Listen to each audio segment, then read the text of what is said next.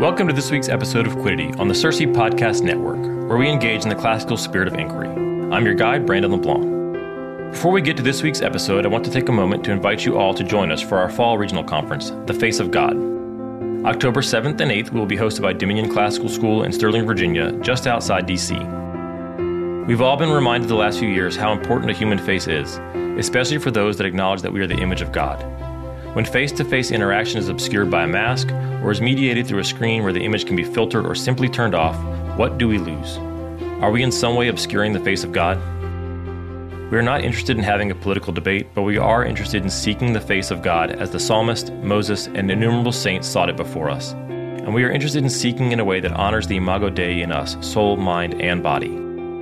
Please join us as we reflect with Vigen Guroian, Tracy Lee Simmons, and many more on the face of God especially in the light of nurturing the souls of our children and students who live in the light or the shadow of our faces. For more information, visit CirceInstitute.org backslash fall 2022. That's backslash fall 2022. Okay, today we have a good old fashioned rumble, an epic battle of the utmost importance. Fantastic Fight Club, Fables versus Fairy Tales. Which is more important? In this corner, weighing in all the way from ancient Rome on behalf of Fables, Mr. Dr. Matthew Bianco. And in this corner, weighing in from the enchanted forest on the outskirts of Oxford for fairy tales, Katerina Kern. Let's have a clean fight and may the best wielding creature win. We're here at the Circe Institute where we talk all things philosophy, literature, goodness, all the good stuff. Thanks for joining us again today. And today we're going to discuss fairy tales and fables. This this question has come up because we both have pretty strong opinions about fairy tales and fables, and we've debated a little bit before about which one is better for children. And I've spent a good bit of time in the last couple of weeks comparing them and wondering which one is better. So I kind of jokingly make it sound like obvious, haha, fairy tales are better because I do take the side of fairy tales, but I'm still kind of working it out. I'm still kind of filling out my personal Annie on this.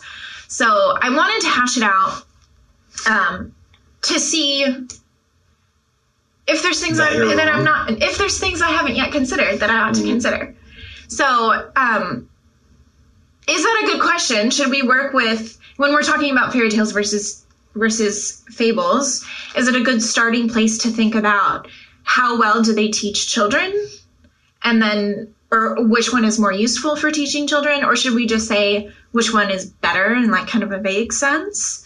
It just seems maybe like it would be helpful to narrow it down to how it teaches how it teaches us as adults and children perhaps. Yeah. I I think that it's important to note first that you have very dogmatically declared that fairy tales are superior to fables or yeah. better than fables. I have, yeah. And then I have um, less dogmatically, but have declared that fables are better than fairy tales. And then I have then later not so much has been accused, but just treated and assumed as if that means I don't like fairy tales at all, which is kind of a bizarre leap to make. um, so I mean, I look, I follow you on Twitter. I know what you say about me on Twitter, I and I can no, see that, you're accusing me of disliking and hating fairy tales when all I said was that I love fairy fables.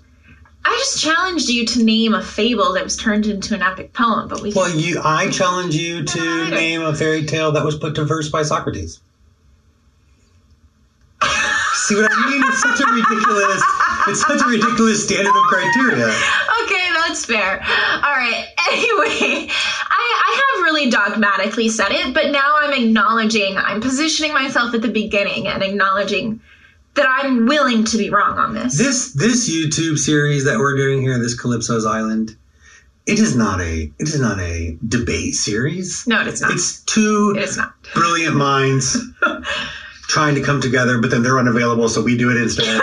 and trying to learn and discover, you know, the fullness of truth and reality. So. Right, right. I view it as like filling out our Annie, hashing it out, looking at yeah. looking at all, yeah. all the perspectives. So so let's pick our question. Let's narrow down our question first. for the audience and so that we can be talking about the same thing. But but for the audience sake, for those of you who who appreciate the the, the dialectic struggle of two counterpoints, right? Yeah. We're beginning the conversation. You're taking, I mean, you're assuming you've assumed to up to this point that fairy tales are greater or better, and I'm I would argue if if we were going to be forced into a debate, I would argue fables are better. Yeah, I certainly lean towards fairy tales, and you certainly lean towards fables. Yeah, yeah, yeah. So it would be a surprise to either one of us to change our mind at this point. I think.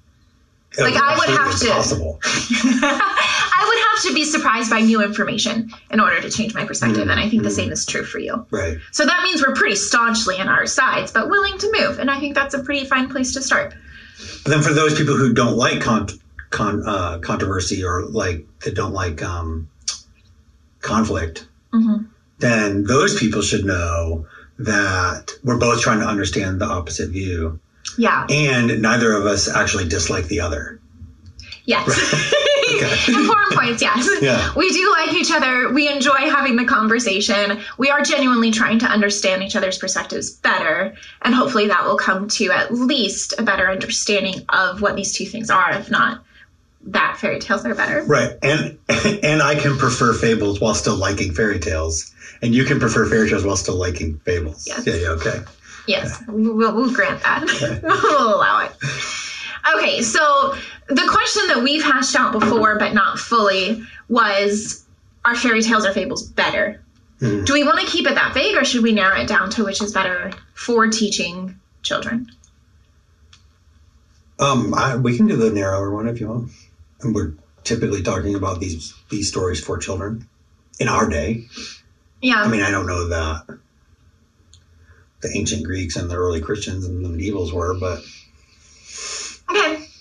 Well, then we could just say are, which are better for teaching any any audience, adults or children. We could just leave it open. The audience can be open for Yeah. okay. that. Okay, let's do that. Sounds good. All right. Fables. Why? What's your what's your what's your point? Your points. What are your points? Um. Well, okay. I'll I'll I'll do I'll just do one uh, initially. Okay. Um. The uh. Uh, the, as I understand fairy tales, and then this could become a definitional question uh, Okay. issue, right? So we're using the words differently, therefore we include different things. But I t- typically think of fairy tales as, um, you know, stories that have a fairy element to them. So there's some sort of kind of spiritual, supernatural element to them. And I, I know that that the fairy tales that we that we think about, the ones that we think of when we think of fairy tales, like Mhm. you know Hansel and or yeah Cinderella and Beauty and the Beast and um, stuff like that, uh, that that those fairy tales come to us primarily from sources like Grimm, the Grimm brothers, and Hans Christian Andersen and those folks. Um, but I also recognize that they are pulling from much, much older stories, and in some cases, stories that are as old or even older than the Bible, perhaps, um, or some at least much of the Bible um, that are that are as old or or uh, older than even some of the myths and fables and stuff like that that might be out there, right? Mhm. Um, however, my understanding of the fairy tales still is that they are uh, at a more popular level, like being used as part of education, is more um, more recent than say the fable Aesop's fables. Like Aesop's Mhm. fables were more of the primary tool for education um, in the ancient Greek and Roman world than say some of these fairy tales that ended up in Grimm or Andersen. Yeah. What do you mean by education? In that sentence. leading out of. Like, do you mean formal education? Like a teacher would have t- taught the fable to the child? Or do you mean the development of children? So, education which could have taken place in the home with the mother? Like, you're, it seems like, well, I Those could make a distinction. I wouldn't know if there was a distinction between those two. I don't know if moms read something to their children that's different than what a tutor might have read to the children. So I couldn't say. So I would have to say I'm using them interchange. I mean, I'm using to include both, but I don't actually know. Okay. I have no idea what a Greek mom read to her son. What what Mhm. Penelope read to Telemachus that Menelaus didn't. Yeah, but if the fairy tales did exist then, then they were being told as a part of the oral tradition. And they did, like many of the fairy tales, like you said, are even older than any other written scripture that we have or written text that we have. And so if if it then existed through that time, then it only existed through being told. I mean, that's the nature of oral stories. If they weren't told, they died. So the fact that it lived meant it was being told. So it was being used in some form of relationship between parent and child. and in some place. True. But I don't know. I, I mean, I don't. I don't know the history of fairy tales um, as well as I could. But the uh, as I understand it, the fairy tales that have come to us, they they aren't those that are older than Grimm and Christian Andersen and those guys. I don't know them to be to have their providence in ancient Greece. Oh, right, right. So, so if we're talking about the ancient Greek world, it's fables that were being used to edu- Yeah. and myths that were being used to educate their children, not Right. the fairy tales. If there were fairy tales there, they were few and far between and less common than fables and myths. So that if that's true, and you know, some literary scholar out there may know even more, right? Know better, but um, if that's true, then you know the one of the first reasons I would prefer fables to fairy tales in the world of education is because it, it was fables that gave us what the ancient Greeks produced, not fairy tales. So clearly, fables are capable of producing very, very brilliant thinkers, artists, historians. Um, and I, then I, I, I mean, I think that there's something, there's something, um, there's something, I mean, fairy tales or fables are capable in that sense. And then, so they're good, they're, they're capable educators. So, but just because the stories were being told then and they were being used in the education system, system, I use that very loosely, um, doesn't mean that they caused all of the genius that we receive out of ancient Greece. Right? Just because they were, just because the fables existed there and were being told doesn't mean that they were the cause of all the things that you're Well, clearly not, because there were enormous numbers of people in ancient Greece that didn't go on to do those wonderful, brilliant things. Right. You just said that we see that they're there, and so they they caused all of this. But just because they're there doesn't mean that they're a cause. Well, but they were there as part of that education, which would contribute to. Not, I'm, I don't mean cause like monocausal, like there's one thing that created the genius, but they, uh, but it's contributing to that as as one of a number of things. Like I don't know, their diet, their environment, their their gods, whatever. Um, you know, it's one it's one component to all of that that we that that can't be isolated, and I don't think that, and I don't think it could be rejected as having parta- participated in that. Yeah, I think I think it would have to be proven though. We'd have to prove cause if there if we were just I mean there's a million things that were present there in their education. So just by simply noting that it was present doesn't mean that it was crucial or important or helped contribute in a positive way. Interesting. I mean, I I think I mean, that I don't. I think I absolutely disagree with that. really, Yeah, I, I mean, you know, with I without if if I'm going to be required to prove it through like unaided, rational, logical syllogisms, then sure, I can't do it. Cause and effects, I can't do it. But I mean, I don't know. This is why I'm part of classical education because I think the education that those folks were getting produced the kinds of people that we want to produce, and Okay. um, I don't. I don't bother Okay. going back and trying to prove all of that logically or cause and effectually. okay. Just, it's just reasonable to me to assume that, to believe that. And to believe all of the things that it doesn't do, that it can't do. Like, I don't expect, you know, just because it produced a Socrates and, and Aristotle and a Plato and a Cicero, um, but it also had no effect on, or, you know, lesser effect on countless other people. So I don't expect classical education or the fables to be perfect educators and perfectly produce perfect people constantly or brilliant people. Yeah. Okay, okay, I can grant you that. Personally, I would want to do research on exactly what education the people you named received, but that's neither here nor there. That's just my own personal. Um, what's the word? Nitty picky. What? What nitpicky? The what's the word? What's the I'm not helping you with this. losing That word? you don't know the word I'm- nitpick. I'm no, not. not nitpick. I'm not telling you. No, the there's a different word that I'm looking for. It doesn't matter. Persnickety. Um, maybe that's not it either, but similar. Anyway, we can move past that. Um, I'm not going to be able to move past it mentally, but I'm going to have to.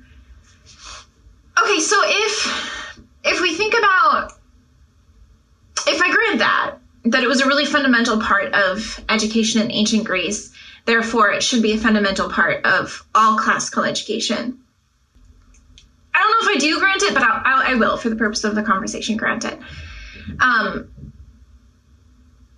can we see other cultures and other times when classical education has used fables as a foundation? And can we contrast that with times where fairy tales were really important? Because it's possible that they're both really excellent. Right? Yeah. Just be, like maybe fables are really fantastic and wonderful, but maybe fairy tales are equally or more so. So I think we have to consider if we're going to use that historical mode of exploring the question, then it would be worthwhile to think about other times that have used these stories. Yeah, and I mean, I think whoever's on the side of fairy tales is responsible to bring that argument, not me. Other times that fables have been the foundation. What about what about in the Renaissance when we had this resurgence of classical thought? What type of stories were they were they telling? I don't know. I stopped. I stopped paying attention to education past the Romans. See, I okay. Necessarily know if looking at all the different now what I'm saying is gonna be crazy because we're in classical education. But I don't know if the best way to look at these types of stories, these genres, is to examine different modes of education in different cultures and then see which one was most effective at that time and place because there's so many variables that contribute. It's almost impossible to prove a causal relationship and it's extremely hard to figure out who which which people do you even look at and are they the anomaly or are they a natural consequence of their education system? Like it's just way too complicated to look at it that way. But maybe if we just look at what the stories are intending to do and why the stories are told, that would help us understand what's happening wi- within the stories and how humanity has experienced them. What can, can you? What, what are we examining again? How they're told and Why why they're told, what was the purpose, what's the intent of the stories, How would you know that? How would you? or at least how they evolved. Well, see, okay. I guess the if you're right, we can't. We can't know what, but with oral tradition, it's a little bit more easy to tell than than with a book that's just written, like, or let's say something with a clear author, like Aesop, whoever he was, was only writing down stories that had already existed before that, and so even attributing it to him is kind of faulty. Um, and then, of course, the same is true for fairy tales. You can never attribute the story to the collector. They're just collecting and then, you know, taking some liberties with the text, but they're thousands of years old sometimes. Um, but if we're looking at a story that's come down to us through oral tradition, I think we can look at what effect that story has and try and hash out a little bit what that story might be trying to do to us. Okay, I mean, I don't. You don't think so? Well, I mean, uh, to me, it's safer territory to say what it does do to us than to say what it was trying to do to us because I don't know what it's trying to do to us. But I don't know. Maybe it's just a semantic argument. Okay. Well, then let's it, do that. it should give us similar answers either way, right? Yeah, it should. It should. But that's fair. We'll we'll look at what they do to us. I'll have to think about that more later. But okay. So, what is the effect of the stories of fables and then we'll I, talk already, about fairy I already gave my first answer. You talk about fairy tales now. Why are you putting all the pressure on me? The effect, but that was so broad. You said the effect of fables is that it gives us brilliant people like Socrates and Plato. Yeah. Which means But how? There's apart from fairy there's tales. so many links between that. Like, it, how did what did it do to the child first before that child grew up to become Plato or Socrates or Aristotle? The um, fine. Um, I'll just stay on the hot seat. But Oh, I mean, I mean, you you know, look, if you just want to put all the pressure on me, then that's fine. I can live with that. I have broad shoulders. Um, I think that the fable is an is a story that communicates to us natures, yeah, and it communicates to us that there that there are natures, that natures exist, that they are real, and that they belong to everything. So dogs have natures, and wolves have natures, and foxes have natures, and humans have natures, um, asses and horses and roosters, all of it, right? All- There's a nature to all of these things, and and then as part of that nature, they they were, I think, quite cleverly. Uh, which I mean in a positive sense, so brilliantly or wisely, able to connect those natures in many instances to virtues and vices hmm and then the nature and therefore the nature of the virtue and vices commun- that it exists and that it is that it and what it is is communicated to us through the story but not ever in a way that tells us hmm or not well i shouldn't say not ever in a way but in a way that primarily shows us first hmm through the story. And that and then that and, and, and so through the the reception of those stories what's developed is what you know what i learned from james taylor as poetic knowledge right? This poetic knowledge is is cultivated is is developed is is grown in the child or in the person um, that that there are natures that there are virtues that there are vices and that um, these things are and then what they are. And Yeah. they become part of part of who we are. And, and in doing so i think probably my favorite part about the fable um, is that it does all of that. But then in doing all of that it teaches us that the cosmos itself then has a um, has a, a, a- way of all of these natures coexisting hmm with propriety, right? And that when when one nature when one nature is corrupted such that it it goes against itself or it, it corrupts its relationship to another, and so then it's interacting without propriety, then the law of nature is that we you know we sometimes call it right. We often call it today. The law of nature is then violated, but in the in the fables, in the stories that are the fables, natural law enforces itself, right? Like Yeah. like the natural consequence of violating this nature is that this thing happens. Yep. Um, and so uh, it it there's like a justice element to it, but the justice is effected as a natural consequence of being something I'm not supposed to be or behaving in a way that I'm not supposed to behave according to my nature, right? Yeah. And I think that's I think that's an important lesson for human beings, for children to learn, and that's what Yeah. that's what I love about the fables. That they do all. I agree. That's what I love about fables as well. Um, and I remember as a child reading fables, and I didn't realize until I became an adult, but there was something very comforting in the predictability, and there this sense that I had an inner knowledge. I had an understanding. I knew who the fox was. I knew who the crow was. Um, and when they came up in another fable, I knew them. Yeah. And there was something very comforting about that. Um, it, it, maybe maybe it creates a sense of trusting the world and being able to at least hope that you have a place in the world and that you can figure it out. And and then the world isn't just chaos and who are you? You don't know. You got to figure out who you are, but you decide, and it's very confusing, ambiguous for a child. Um, so when I was an adult, I was babysitting some family the other day, months ago, wasn't the other day. Um, and there was this movie, and I've noticed this is a trend in modern films. Like Disney movies do horrible things to fairy tales and that's a different thing we can come to. But what they do to the to the films that are all animals like um there's one where they sing Mhm. and then there's one Do you know what that one's called? is it called sing? Yeah. okay. Well there we go. Um and then there's one um called over the hedge. Have you seen that one?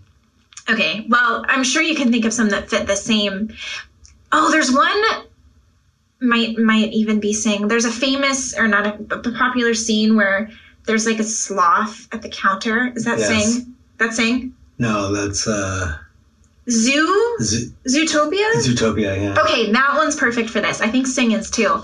Um, in all of these films, the animals are told, you know, let's say the animal is like a squirrel, and everyone tells the squirrel, You can't be an elephant. You're a squirrel. Only elephants get to stomp around and squish squirrels or whatever it is. Right. Um, and the whole point of the movie is a squirrel learning that he can be an elephant if he dreams hard enough or whatever. hmm Um, and I think that's horrifying to children. But fables, well, because it's teaching them that there's no such thing as nature.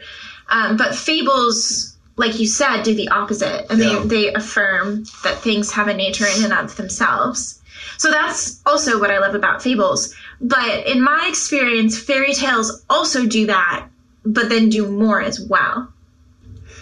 Okay, so I, I think I know. I think I know what what I would say that they do. That's more, Okay. and and why I both like and dislike that thing. Oh, I wonder But if it's I don't. what I'm I know. So I don't know if it's the same thing. So Oh. you need to tell me what your thing is, and then I can tell you if that is my thing, why I both like and dislike it.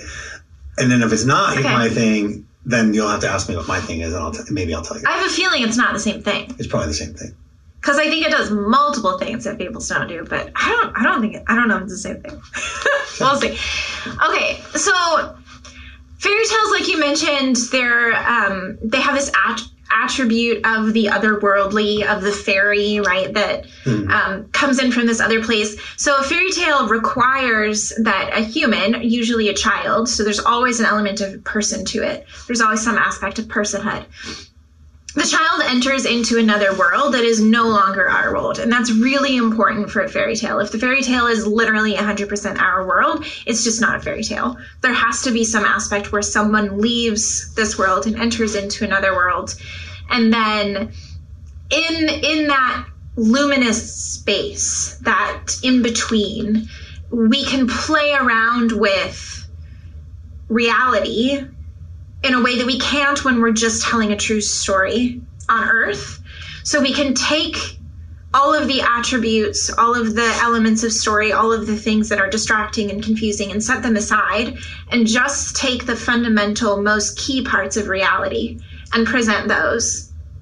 And I think that reality is ultimately patterned and ordered and structured. And so we can map those patterns into our fairy tales. So fairy tales take the archetype of myths while also combining those archetypes with the I don't want to say moralistic, but the um, ethical aspects of fables, and blending them into a story that is directly pertaining to the human experience while removed enough from our physical world that we're able to see our world for what it is without all of the distractions and the the aspects in a true story that aren't necessary.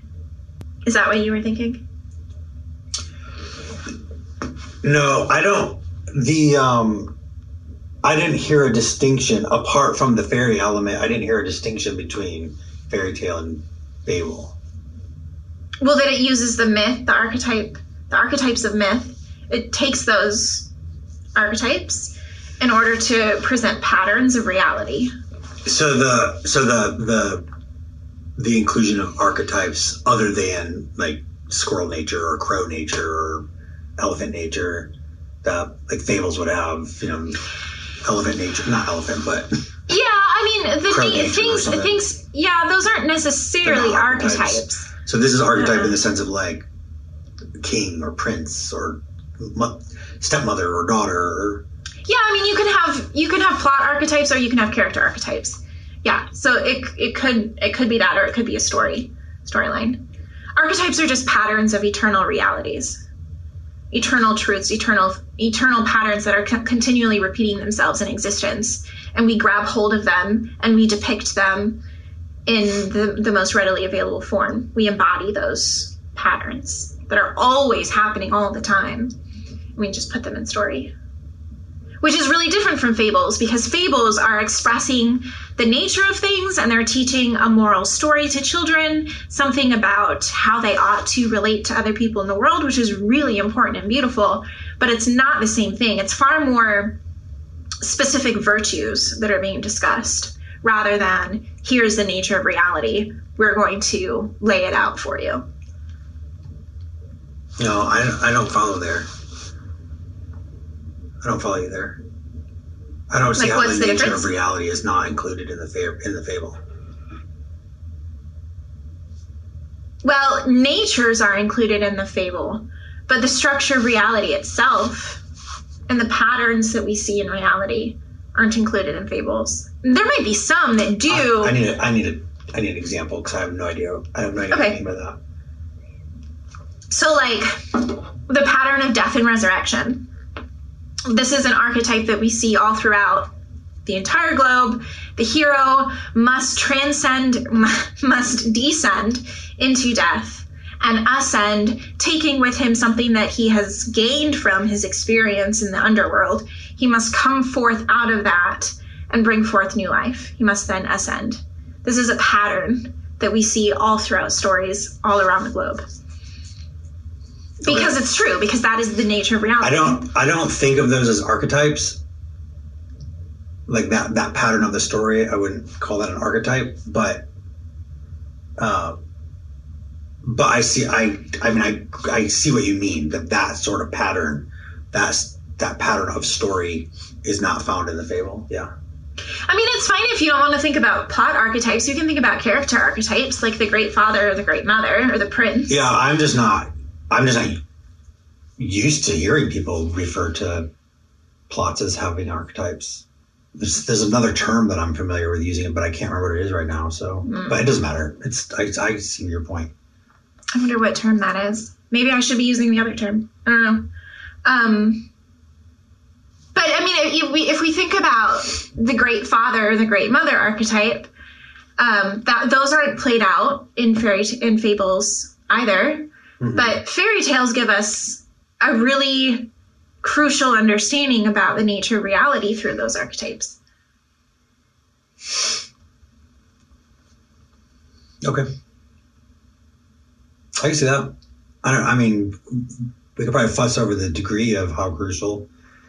Um, I mean, in a world of fables, like in the world that that did that with fables, they had that element in the myths, and then, but then the fairy tale is a kind of conjoining of the two. yeah Um, so clearly, it was needed, but they just didn't do it with the fables; they did it with the myths. So yeah i that's true. That's that's grantable. Granted. I think that a culture that tells tons and tons of myths and tons of tons of fables is really not missing a ton by not having fairy tales. But adding fairy tales in would certainly help because it adds that aspect of humanity. Like neither myths nor fables deal exclusively with humans right. or deal fundamentally, essentially with humans, whereas fairy tales do. So I think it is valuable to add that element for a child to help them understand where they fit into it potentially. Um, but I think a, a culture that tells tons and tons of fairy tales won't be excluding essential elements from the myths and the fables. So if I had to choose one, fairy tales or fables, I think I'd stick with fairy tales. Now, if we threw in myths, obviously myths trump them all. But Obviously. obviously, Um. Interesting. So that's not that's not the thing that I that I that was that's that was not the thing that I was thinking of that I said that I yeah. What were you thinking of? both like and dislike. Um, I was thinking about the aspect of of justice that comes in from the supernatural elements. Okay. So like in in in uh, Cinderella, you know, the birds come and peck out the eyes of the sisters, Yeah. um, and uh, you know elements like that, right? And um, so I was thinking that you know one of the, the the glories of the fairy tale is that it brings in a kind of divine justice, as it were, right? hmm Um, that God is ensuring ensuring justice. Uh-huh. Um, I wonder how much of that is from our later compilers than the earliest versions. I bet it's not. Because in my experience tracing fairy tales, if you look at the ones before the collections of the 17th and 18th century, if you look at the earlier versions, which are super hard to find and usually were oral, but if you can find copies of them and trace how they changed, the earlier ones are more supernatural. And people tended to call them more superstitious, but they're actually rooted in a deeper or they were rooted in a different form of Christianity than most of the ones that we have received in the 17th and 18th centuries because Christianity changed so much. Yeah. So most of the ones that we get are the superstition has been removed post Reformation in most of the versions that we now have. in um in a, in a very short and not thorough I will grant study of the Grimm collection Mhm. uh the Grimm brothers edited their versions over the years and released new editions of the same stories Uh-huh. and um, it's interesting to me because in the classical education world you get people that want the more gruesome version hmm but those are typically not the first those are not the earlier ones for Grimm. Hmm. Like the ones that Grimm the Grimm brothers the earlier ones that the Grimms released are often the less the less gruesome versions. And they actually Oh. become more gruesome as time progresses or the later editions progress. But I don't know if that's the case in every single story. You know, and there's I'm sure there's some exceptions, but Mhm. Um, and it, and it may be I may even be wrong about whether it's the majority of them or the minority of them, but but there are plenty that get less gruesome or more gruesome with later editions, Mhm. um, whatever that ratio is to the ones that become, become more less gruesome or whatever. Mhm. Anyways, so my my thing with um, with the fairy tales with this respect with res- with respect to justice being divine is that it it teaches it teaches on the positive side. The part that i like about it right is that it teaches us that god um that god uh what's what how i'm trying to think of the right way to, to express it but um that god hates sin that god um loves justice that god loves the good um uh you know to call evil good and good evil is is a wickedness right Yeah. and that and that God and, and also that God loves his people and and his saints and that God is a um uh, a defender of his people as it were right that Christ defends the bride um Mhm. and that the fairy tales communicate all of that and they teach us all of that uh the part that I don't like about it this is I want to try to be careful how I say this but the part that I don't like about it is that it teaches us that God is the bringer of justice. and I don't know how to say that the right way, right? But what I mean, I don't know, I don't even know what I mean exactly in words, but what I mean is like, is like, if, if, if I, okay, so let me put it this way. Let's, I'm trying to make an analogy to see if I can Okay. bring clarity to my thoughts. Um, if a little kid does something disobedient to what his parents have taught him, told him, right? Mom and dad set some rules, he breaks the rule, and nothing happens. Like mom and dad don't find out, nobody tells on him, nobody catches him, and then nothing, nothing happens as a consequence of that. Mhm. Then, um, then then the good and evil or the right and wrongness of the act can become dependent on if he gets caught. Like if mom and dad catch him and then he gets a spanking or something like that, right? Or Yeah. gets disciplined in some way. Now there's now there's mom and dad kind of representing representing divine justice in that sense, right? Now there's a right and wrongness to it because I got caught. Yeah. I, I, I- I mean, people talk about this now, right? Like, oh, the only reason he apologized is he wasn't sorry for what he did. He was sorry he got caught, right? Like that kind of idea. Whereas, whereas what the fables teach us is that, um, that the violation of a nature, my own or the other parties, right, in the in the relationship, um, is itself uh, dis- it, it disciplines itself, right? Like like to be slothful means this is what's going to happen in my in in the world, right? Yeah. To to um to act in this way means this sort of thing happens, even if the consequence isn't felt immediately, right? The violation of natural of the order of nature is itself brings about its own consequences. Yeah. Like, like, like, Yeah. like if I tell my kid, don't touch the stove, you'll be burned. You'll get burned. Uh-huh. What I don't mean is if you touch that stove, I'm going to go get some fire and melt your flesh, right? What I- like as a punishment. What I mean is that the stove is hot and if you touch it, you will get a burn on there. And then I have to come in and put some sort of ointment on it to heal you, right? And, and I think that there's, I think that there's a lot of, a lot of, education that goes on that talk, that thinks about justice as this this third party bringer of it Right. right god mom dad the government president whatever right Yeah. and and what the fables teach us is that is that there's a, a, a sense of a kind of justice that is um that is just just merely the natural consequence of violating nature Yeah, yeah. I've been thinking about this a lot lately. So it's interesting that you bring that up because I've been wondering if this is a modern distinction.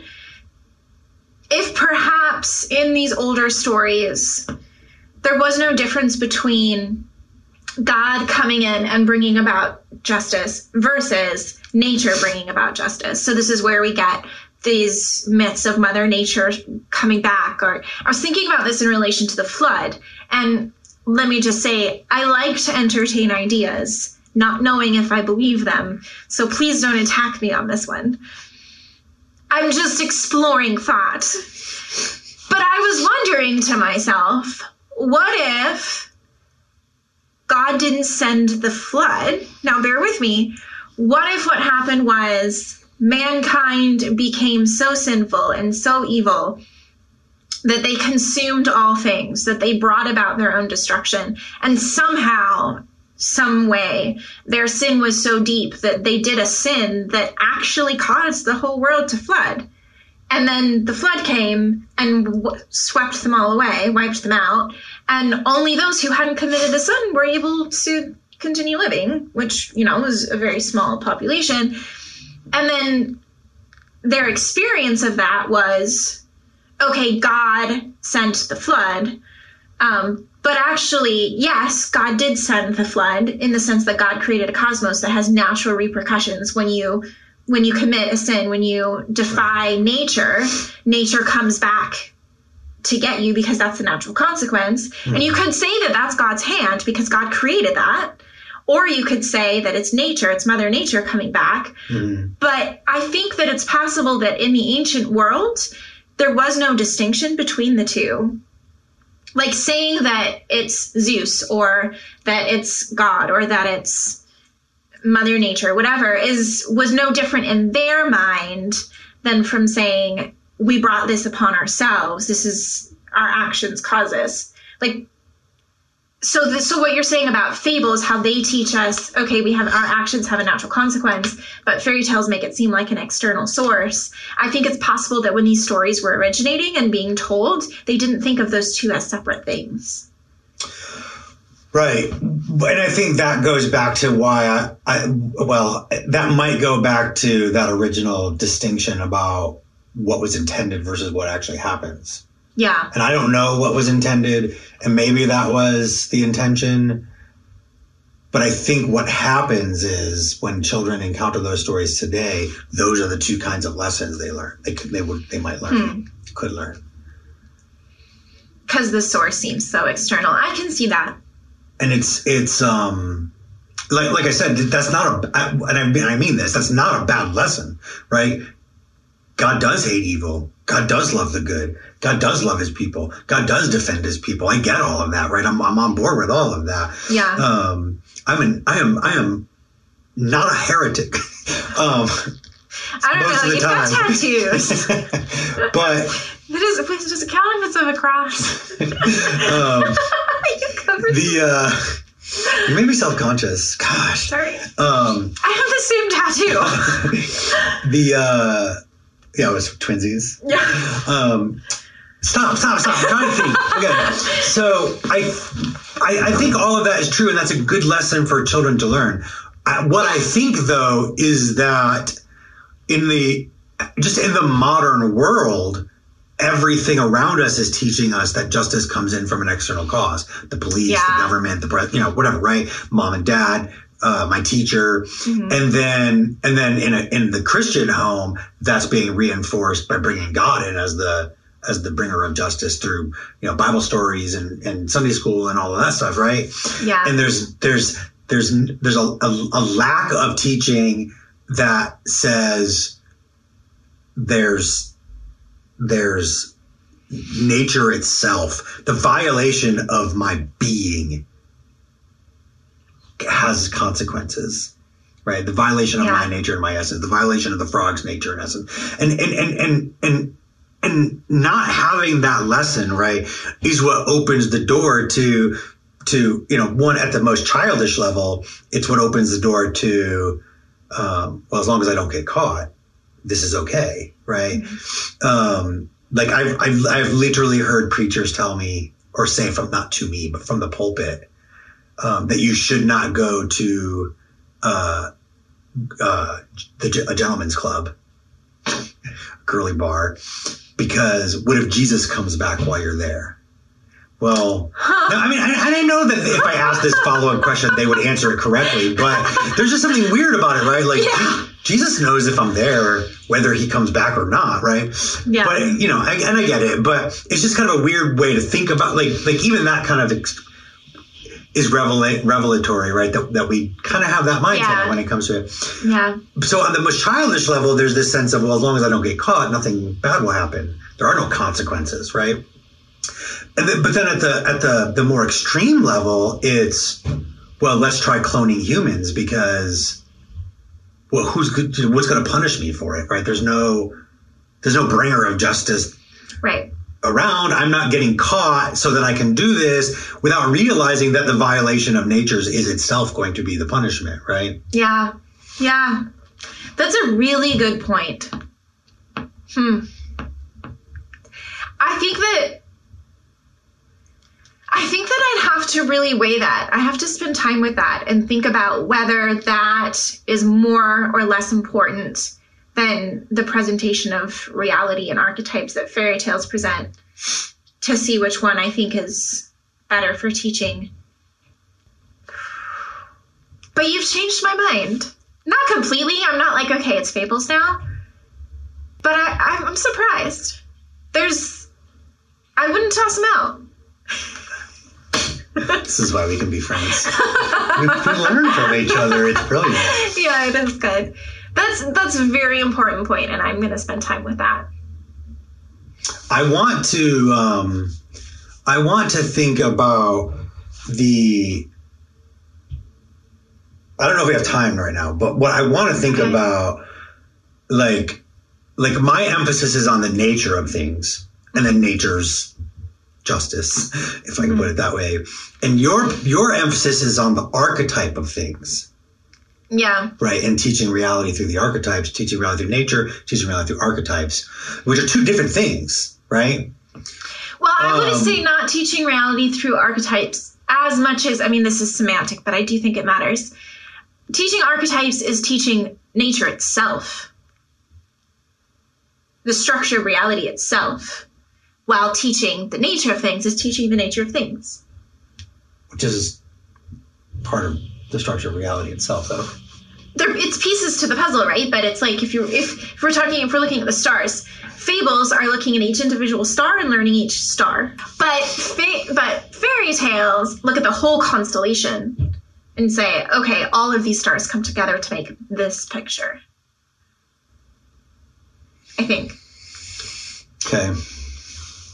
The analogy is new enough to me that I don't know how to think about it immediately. Okay. Uh, so I'm gonna have It's to new sit to with me this too. one. it's new to Um, me too. I don't even know if I agree with it. I just it's just the first one that came to mind. Yeah, because I, I think a discussion of archetypes, but like, like we've talked about archetypes before, right? The Halloween episode, which I think was Yeah. the first one. Yeah. Um, well, the first one that we released. I think it was like the second or third think, one yeah. we recorded. But anyways, um, the Halloween one was a was a discussion of the archetypes and symbols Mm-hmm. of Halloween. Mhm. So we've talked about archetypes before, uh, but I think too in the Homer the uh, the Homer as a monotheist episode, we talked about archetypes. In there Oh, we probably did. Um, They tend to come up a lot. so it's I like it's it's weird, right? Because I know I know what archetypes are in these in these examples, right? I know what they communicate to us. I know what they teach us. Um, but I don't know. I don't know why knowing them. Well, I don't want to say it this way because it sounds really dumb, but I don't know if I could express why knowing them is better than not knowing them, or or knowing them intentionally is better than knowing them accidental not accidentally but like just experientially only right not Yeah, okay, that's fair. passively Okay. intentionally and passively right Right. oh and, and I don't know why knowing them in the form that they come in the fairy tales is better than than just knowing natures through fables. Yeah. Apart from the analogy of would I rather know the individual stars or the whole constellation? Well, yeah, I'd rather know the whole constellation. But is that really what fairy tales are versus fables? Yeah. I don't know. So that's Okay. the part I got to sit with that. Yeah. So I'll, I'll think about that more, but my initial response to that and the way I've thought about it up to this point is I was listening to, well, I've had a couple therapists that I've talked to about this, um, and they've said that in order for them to diagnose like actual depression, not like, okay, I'm sad, but real depression, um, the person, the patient has to experience a breakdown of reality. They don't know what's real anymore. They don't know. Um, they can't turn their life into a story. They can't see where they fit within that story. They can't understand what's happened to them to such an to such a degree that it's as though all reality has shattered. Like you don't realize until you've experienced something like that that you think about the world like a painting. Like you think about the world in this largely cohesive whole, and you see images and you can kind of place things together. Um, But then when you experience something that breaks you, it's like everything shatters, and you're and you're like, oh, this thing that I thought was this isn't, and this thing I thought was this isn't. Nothing. This might the the the thing that was the painting became a puzzle, and the, the pieces fell apart, and I can't even put them back together anymore. Um, so that's that's what trauma is. So I think to bolster ourselves as human and to give our children the best, um, not medicine because that's after, but the best. What would medicine be before? Like the nutrients that we take to not get sick. Prenatal vitamins. the best prenatal vitamins for life. um, to, to, to bolster children and make them able to withstand all that life is going to throw at them.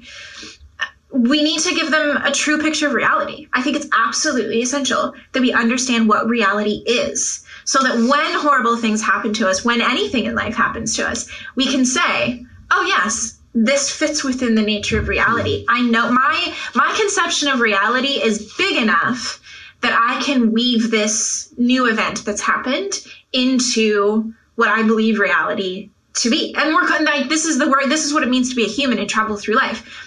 We start with the tapestry telling the story of life and whatever we think life is. Mom is good, dad is good. I'm here at home with my siblings and I'm safe. I go out into the unknown and come back and I'm safe hopefully that's our tapestry at the beginning of life and we have that picture and then something happens we go out and we get someone steals our bike and we come back and we have to weave that into our new understanding of, of reality. So we're unweaving and then we're bringing in something new and we're reweaving.